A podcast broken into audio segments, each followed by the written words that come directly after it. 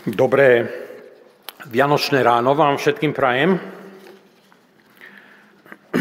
Ja som si um, včera uh, nemúdro po štedrovečernej večeri uh, dal v, tom, v tom rozjarení tak, takú dobrú silnú kávu a takmer celú noc som nespal. A keď som, keď som ráno išiel autom sem, tak si hovorím, že tak mi to tak došlo, že že tak sa nejak cítil ten Jozef, že tak po tej prebdenej noci um, by si najradšej niekde lahol, sa niekde uh, schoval, ale nemôže, lebo má malého syna, musí tam, musí tam uh, sa starať. Tak, um, tak, tak mi to tak došlo v tom aute, že tak to je vlastne taký dobrý pocit. Um, Petr Kučera nás um, tento advent a tieto Vianoce tak nakopol, um, aby sme témy z toho proroka Micheáša potiahli až na tieto vianočné dni. A tie Micheášové texty sú také čudné a miestami také temné a na Vianoce možno až nevhodné, že sa mi to celé zdalo veľmi ako taký dobrý, lákavý nápad. Ešte viac ma v tom utvrdil včera na tom videu ten, ten ukrajinský tank v pozadí. Um, alebo, alebo, alebo ten, ten, ten štátny smútok český v predvečer, v predvečer uh, týchto Vianoc. Ťažko si predstaviť väčšie kontrasty. Ale tak ostaňme pri týchto kontrastoch, pretože s Micheášom sa ocitáme v súdnej sieni. Boh v Micheášovi zostupuje z neba na zem, aby sa súdil s ľuďmi. A v tomto rámci e, sa všetky tie časti tejto starovekej prorockej knihy dajú čítať ako rôzne reči, rôzne prejavy tých účastníkov toho súdneho sporu. Obžaloba, rôzni svetkovia, obhajoba. Potom občas máme nejaký verdikt, ktorý nie je jasné, že kto ho vyslovuje. Prečo by sme sa na Vianoce chceli ocitnúť na takom nepríjemnom mieste, akým je súdna sieň?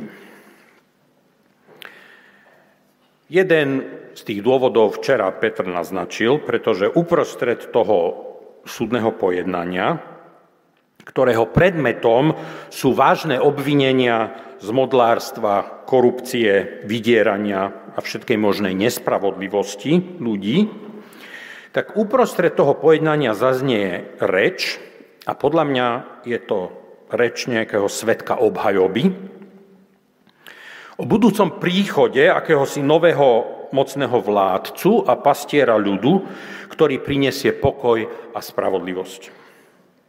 Obhajoba dokonca oznamuje, že sa narodí v Betleheme.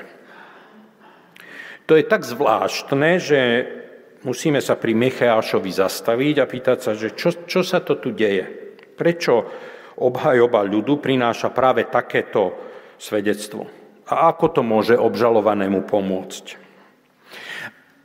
A ešte je zvláštnejšie to, že väčšina výrokov obhajoby v celej tejto, e, v tomto spise má tento zvláštny charakter. Obhajoba sa, sa vôbec nesnaží vyviniť ten žalovaný ľud nejakým pitvaním minulosti. Typu, že no ten ľud chudák, on mal nejaké ťažké detstvo. Alebo že no tá zmluva bola od počiatku nespravodlivá a príliš prísna. Ešte aj e, Mojžiš na konci knihy Deuteronomium, keď, keď v tom zhrnutí tej zmluvy to priznáva.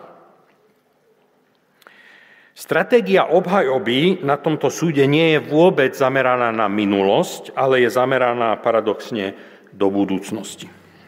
Svetkovia obhajoby, obhajoby prinášajú obrazy neuveriteľných možností, ktoré tento hriešný ľud čaká. Michášovými slovami, keď sa raz zmenia časy. Alebo keď výjde z Betlehema ten, ktorý je určený za vládcu.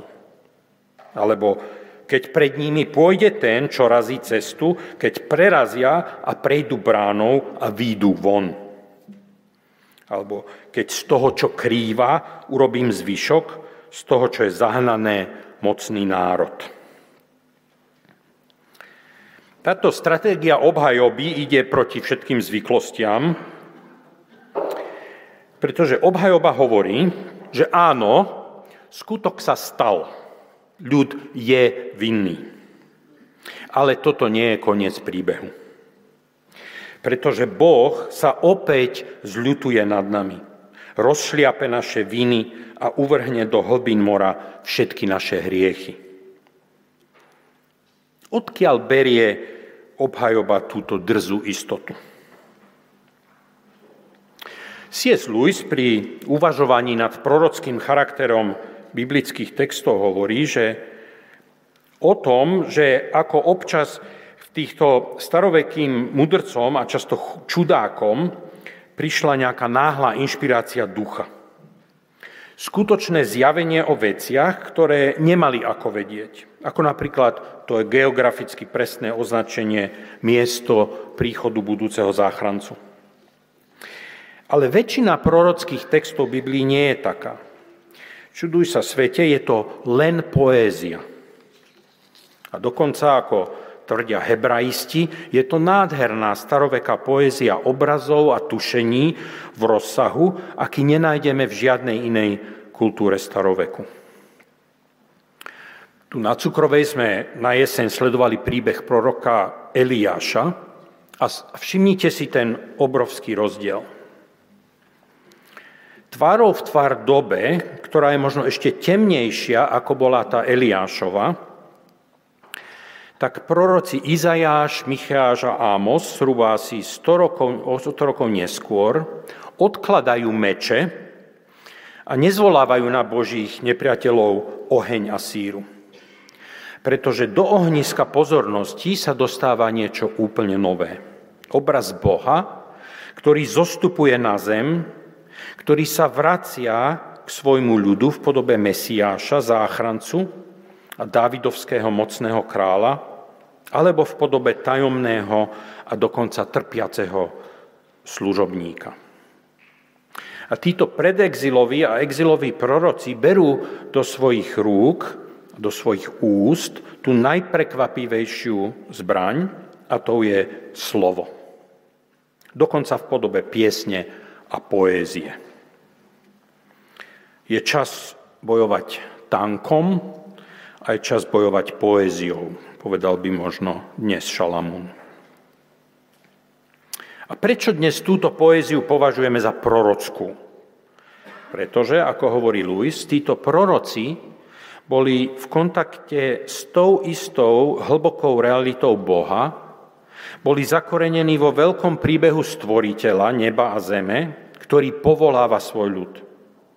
A z tej istej pôdy neskôr vyrástli prekvapivé historické skutočnosti príbehu Ježiša, ktorý sa narodil v Betleheme a jeho života s šokujúcim koncom, ktorý sa stal novým začiatkom.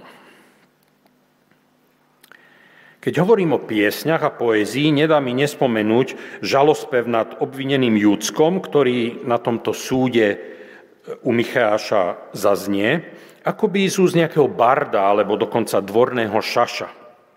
V tej prvej kapitole e, v tom našom slovenskom preklade sa úplne strácajú tie Michášové slovné hračky. Ale keby sme sa pokúsili ich e,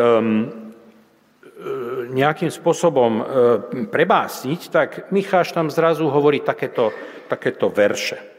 Nadarmo vykecávate v ohováračskej vsi a v Prachoviciach sa budete nahý v prachu.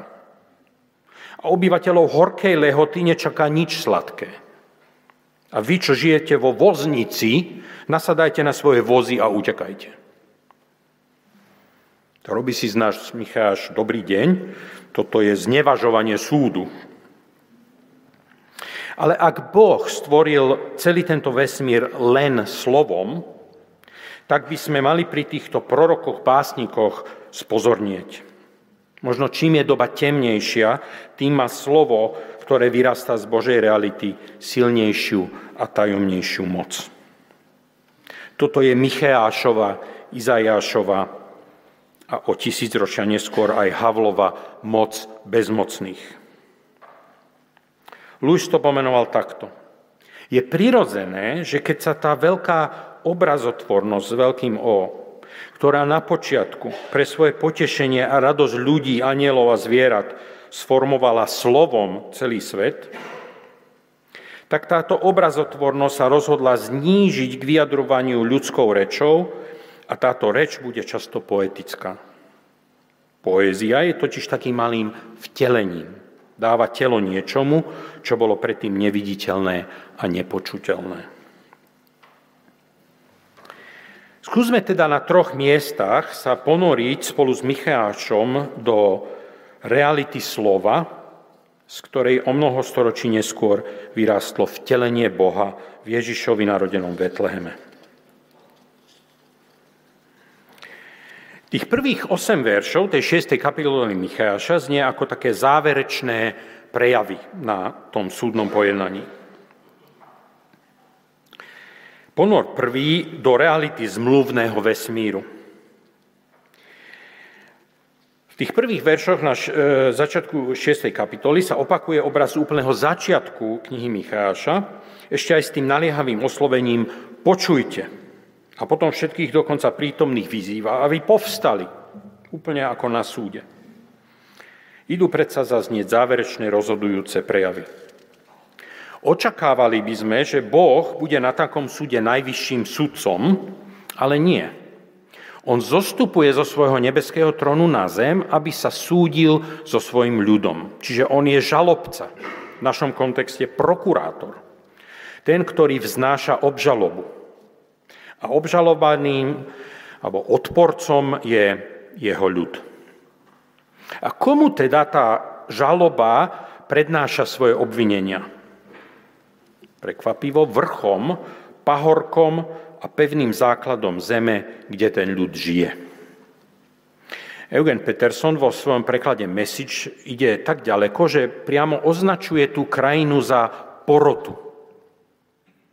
Rozhodovanie vo vážnom spore medzi Bohom a ľudom je tu zverené zemi, teda krajine. Veľmi zvláštne, ale pri pozornom čítaní starej zmluvy by nás to nemalo prekvapiť. Napríklad Izajáš otvára celú svoju knihu podobne. Otvárajú obžalobou ľudu, ktorá začína slovami Počujte nebesá, počuj zem. Proroci a žalmisti opakovane prizývajú nebesa na jednej strane a zem na druhej strane ako účastníkov zmluvy, ktorú Boh uzavrel so svojim ľudom. Dnes volám za svetkov proti vám nebesia a zem, uzatvára Mojžiš záverečné zhrnutie tejto zmluvy 5. E, Mojžišove 29. Toto je zmluvný vesmír, v ktorom Boh povoláva svoj ľud do vzťahu poslušnosti a lásky s ním a zároveň a neoddeliteľne ho povoláva do poslania spravodlivého správcu zeme. Boh, jeho ľud v jeho zemi. To sú tri základné strany väčšnej zmluvy. A preto majú výroky prorokov e, a obvinenia voči ľudu vždy obidva tieto rozmery. Za prvé zlyhanie vo vzťahu k Bohu, teda modlárstvo, a zlyhanie vo vzťahu medzi ľuďmi navzájom a zlyhanie v správe tej zemi, teda nespravodlivosť, korupcia a násilie. Preto žalmista, keď sa pozerá s nádejou na príchod Dávidovského kráľa, kto sa najviac raduje? Zem. Nech sa radujú nebesia a plesá zem. Nech hučí more i to, čo je v ňom. Nech jasa pole i všetko, čo je na ňom. Nech plesajú všetky lesné stromy pred hospodinom, lebo prichádza, prichádza súdiť zem. On bude spravodlivo súdiť svet a národy podľa svojej pravdy. To je refrén, ktorý vystupuje najmä v žalmoch 96, 97, 98, ale je to opakujúci sa refren v žalmoch. To nie sú poetické oslobky nejakého starokvekého básnika. To je ponor do Božej reality zmluvného vesmíru, v ktorom zem, stvorenie, celá príroda s nádejou a radosťou vzhliada k príchodu tohto kráľa, ktorý vyslobodí ľud z exilu, z jeho hriechu. Aby sa tento konečne vnávrátil k svojmu poslaniu dobrého a spravodlivého spravovania zeme. Preto návrat Božieho ducha v pozícii proroka Joela je dobrou správou ešte aj pre divú zver. Neboj sa, divá zver, lebo stepné pastviny sa rozelenajú a stromy priniesú ovocie. Ľudová tvorivosť a intuícia našich predkov okolo vianočnej poetiky a všetkých prírodných symbolov nie je úplne pomílená. Isté, betlehemská maštal nebola nejakým romantickým miestom. Ale tie rozkošné a usmiaté somáriky a ovečky, nakúkajúce Jozefovi cez plece do jaslí, a divé srnky a zajačiky, ktoré sa odvážili prísť až k osvetlenej maštali z nočnej tmy, to sú ľudové tušenia, ktoré ukazujú správnym smerom.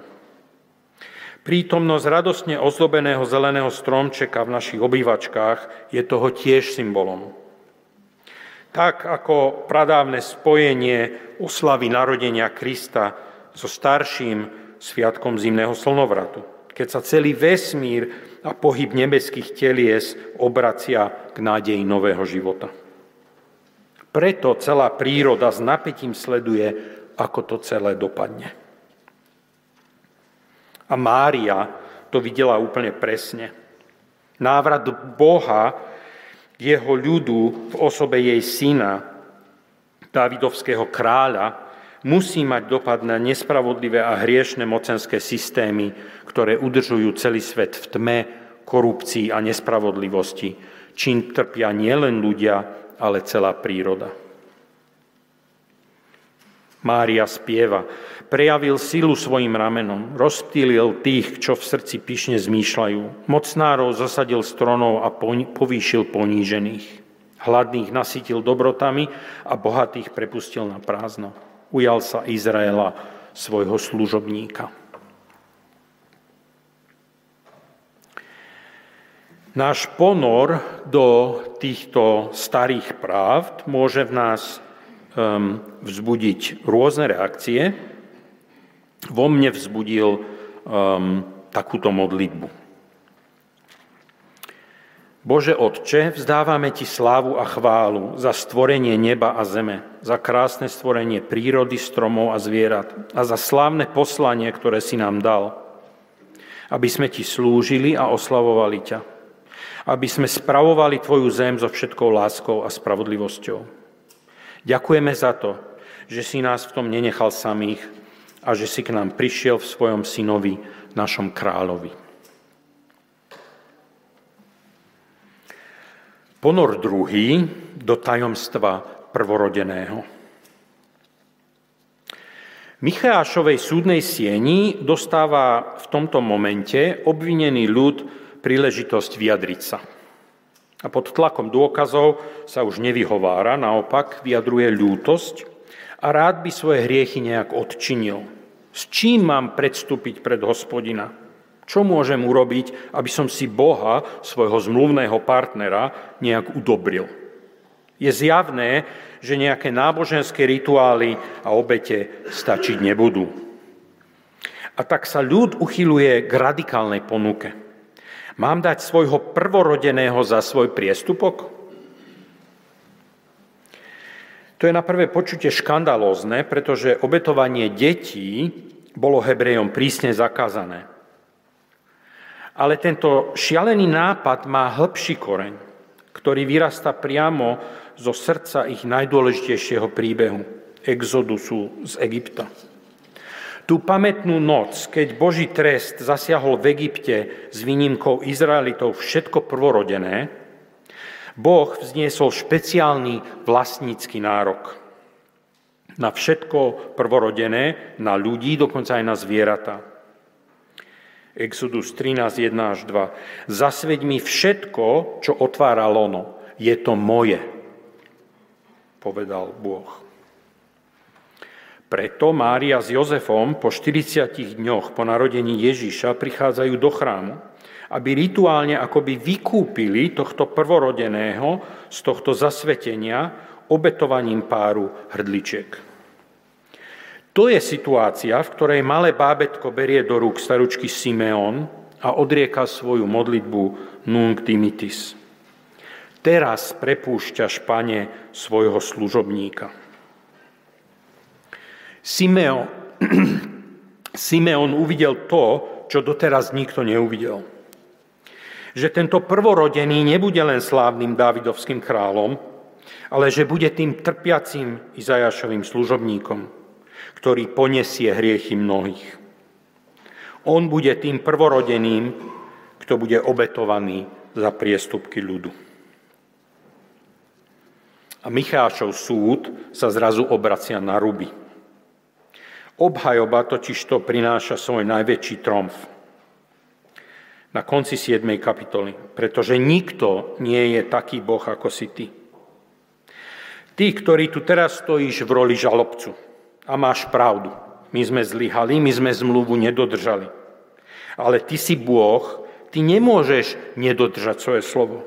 Ty nás nemôžeš nezachrániť, pretože ty si verný. A tak ten, ktorý sa prišiel súdiť so svojim ľudom, dokonáva súd tým, že sa vyprázdňuje zo svojej role prokurátora a preberá miesto súdeného. On, hoci mal Božiu podobu, zriekol sa jej, vyprázdnil sa a vzal na seba podobu služobníka. Ponížil sa a stal sa poslušným až na smrť, a to smrť na kríži. Tak to videl apoštol Pavol v liste Filipenom. A tak súd nekončí od súdením, ale záchranou, vyslobodením ľudu. Lebo Boh neposlal syna na svet, aby svet odsúdil, ale aby ho spasil. Toto uvidel staručky Simeon, držiac v náručí 40-dňového Ježiša. Tak ukončíme náš druhý ponor takouto modlitbou. Ježišu Kriste. Vyznávame, že sme vo svojom poslaní zlyhali. Nemôžeme ti priniesť nič, čím by sme to nejak zachránili, čím by sme sami seba a celý svet vykúpili. Ale ďakujeme, že ty si verný a že si sa ako prvorodený všetkých prvorodených obetoval za nás a svojou smrťou a vzkriesením si nás zachránil. Ponor tretí do reality našej zodpovednosti. Ľud teda stojí v súdnej sieni šokovaný a zaskočený. Žalobca, Boh, prokurátor všetkých špeciálnych prokurátorov, práve prevzal miesto odsúdeného. A navyše sa zdá, že on bol celý čas vlastne aj obhajcom. Tajomným spôsobom sa súdca žalobca, obžalovaný a obhajca vtelili do jednej osoby, ktorá tu pred nami o pár storočí po Micheášovi leží ako nemluv v betlehemských jasliach. A čo s týmto vývojom urobí porota? Kde nie žalobcu, nie sudcu, hovorí staré príslovie. A starý princíp rímskeho práva hovorí nemo judex in causa sua. Nikto nemôže byť sudcom vo svojom vlastnom prípade. A tak porota, teda krajina, ktorá bola pôvodne zverená ľudu do múdrej opatery, vyprevádza oslobodený ľud, ľud von zo súdnej sály slovami Človeče, halo, už sa preber a vráť sa do práce. Boh ti predsa oznámil, čo chce od teba. Bolo to vždy jasné. Zachovávať právo a spravodlivosť pri spravovaní zeme, milovať láskavosť jeden voči druhému a v pokore chodiť so svojim Bohom. Základná architektúra zmluvného vesmíru Boha, jeho ľudu v jeho zemi sa nikdy nezmenila. Takto to uvidel aj Zachariáš pri narodení svojho syna Jána Krstiteľa, ktorý mal pomôcť pripraviť cestu tejto záchrany. Pretože Boh preukázal milosrdenstvo, Rozpamätal sa na svoju svetú zmluvu, na prísahu, ktorou sa zaviazal nášmu ocovi Abrahámovi. A tak nám umožní, aby sme mu po vyslobodení slúžili bez strachu, v svetosti a v spravodlivosti pred jeho tvárou po všetky naše dni. Čo teda chce Boh od nás? Čo dáme Bohu pod stromček? Čo my môžeme a čo máme robiť? Václav Havel hovorieval, že tajomstvo človeka je otázkou jeho zodpovednosti. V čom spočíva naša zodpovednosť? Nech sú aj tieto Vianoce pre nás príležitosť, príležitosťou, keď Bohu povieme znovu svoje áno. A napriek našej vlastnej slabosti, tvárov v tvár obmedzeniam a bolestivej porušenosti tohto sveta, môžeme v pokore pokračovať na ceste za Ježišom. Tak skončíme touto treťou modlitbou.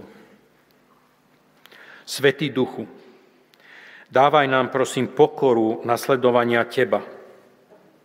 Dávaj nám láskavé srdcia, pripravené milovať sa navzájom.